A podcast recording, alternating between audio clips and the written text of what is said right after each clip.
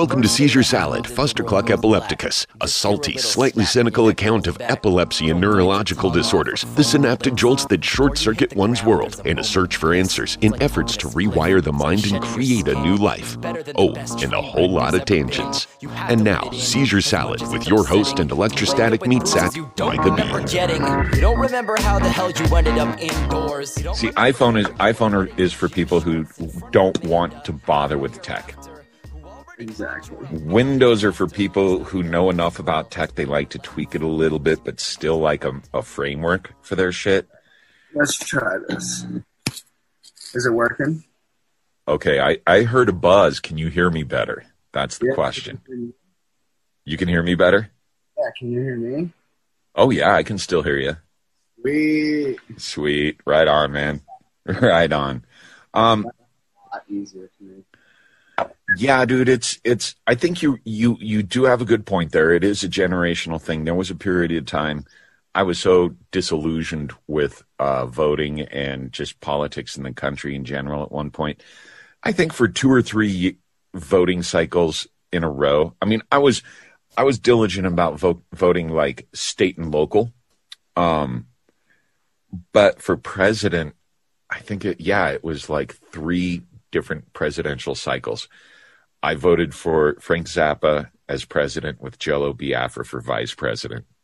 The Zappa Biafra ticket. That was that was what I I stand for Papa for so many ways. He uh Okay, so kids of my generation, if you're listening and you don't really know who Frank Zappa is, Frank Zappa was one of the original leaders of like funk rock music avant-garde crazy yeah. he, he stood for everything that went against censorship. He went against censorship in every way possible when it came to music. And Yep. you know, he he did a lot of good things. Every swear word that you're able to hear in your rap songs now, you can thank Frank Zappa for. And this man Yes. never did drugs. He never he never did drugs. He only smoked cigarettes. But but the people who the majority people who listened to his drug his music were were drug aficionados. Um, no, no, his music is great. It's off the wall, and if you listen to it, it's very political and metaphorical. Um, very insightful on the human um, zeitgeist of the day. And you are absolutely correct, Eli. Absolutely correct. Uh, when Public Enemy and NWA and Two Live Crew were being called in front of the uh, Senate board for their, uh, it was Tipper Gore called them in and for their uh, for their language and the awful effect rap music will have on America. Think of his name Um, right. Uh, uh, Frank Zappa and I think Jello Biafra from Dead Kennedys came to their defense. Twisted Sister. Yes, Dee Snider from Twisted Sister. He was another one. Yep, they were there too. Um, and Frank, you know, Frank wasn't. well, Frank's a legend, and he's established, and and he's done so much beyond just his albums. Um, and uh, he wasn't he wasn't threatened by it financially or or any anything. You know, his brand, his name, nothing. But he was concerned he was very concerned for for the state of artistic expression in this country. So you are absolutely correct. Frank Zappa was the man. And I have I think I have his full catalog actually. You know, so I'm extremely grateful because at a young age, my dad showed me. Like, I remember being probably about seven or eight years old, right? And we were in my house, and we had v- my dad had a VCR tape from the 80s, or like in a VCR machine, and he sat my little brother and I down, and we watched this live Frank Zappa tape, right?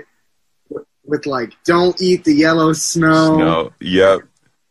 Oh my god, it was it was it was hilarious. It was hilarious.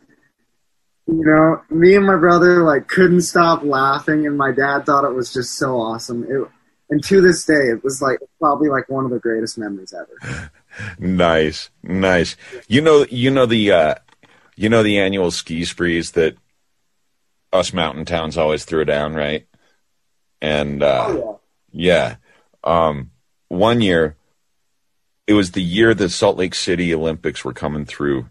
Um, the torch was coming through Glenwood Springs, and during the uh, during the ski sprees festival, we were having our bartender bartender you know competitions, and you had to have a skit that went along with the competi- with the with the mix, you know, and uh, myself and the and the manager, the front of house manager at the brew pub in Glenwood, put together a skit, total spoof on the on coming by and getting like lost and you know the torchbearer getting lost and stuff. And um we we we set it to watch out where the huskies go.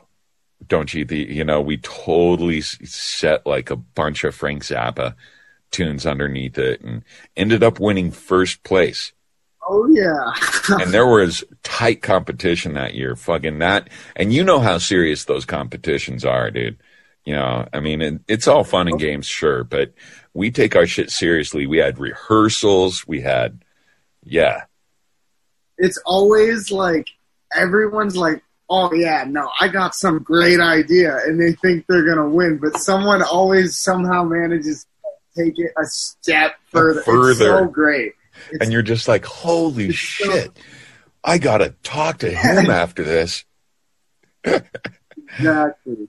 oh yeah it's so fun man it is so fun doing this stuff oh man It's it's funny that we that we talk about that because as of recently, I've been reading up a lot on. Uh, so I've been reading. I actually have it. Where did I put it? Oh, I think it's somewhere around here. I have my. Uh, it's a Jerry Gar. It's a Rolling Stone magazine on Jerry Garcia.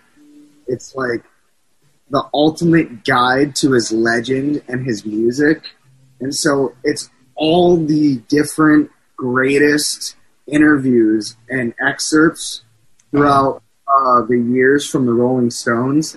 And um, it's insane. It's crazy. It talks about, like, it talks about, you know, his different views on, you know, politics and Vietnam and music and, like, it, you know, the, it, there's one there's one point where he uh where he's talking about like where he talks about I think it's in you know as you know because you followed the Grateful Dead for a while so you know the amount of pressure that was on Jerry Garcia oh god yeah he's talking about Charles Manson and he says you know man it's getting to the point where this whole Grateful Dead thing feels like I'm Charles Manson. He's like, I hate it.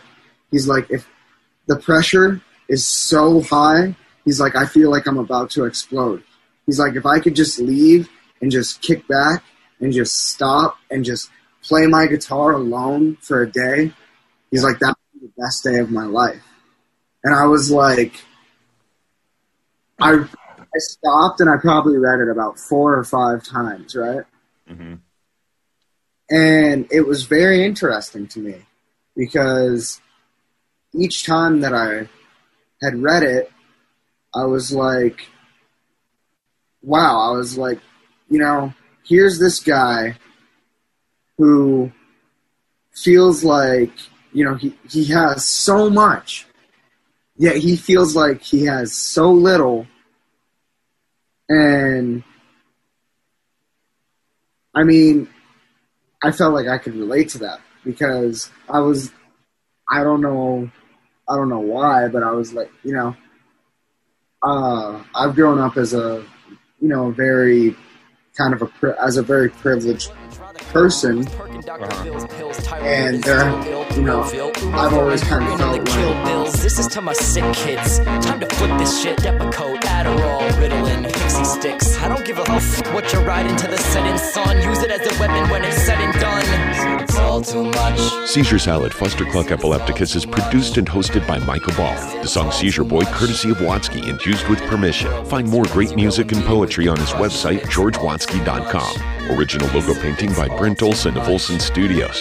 Follow our podcast, like our Facebook page. Whatever floats your boat, just keep listening. And join us again soon for another episode of Seizure Salad. Until then, remember to unexpect the expected and that it's all in your head. That glass, take a minute to sit the whip and then I'm gonna mash on gas. Cause I'll be crashing that impasse with that ass syntax. Skinny a bucket of slim.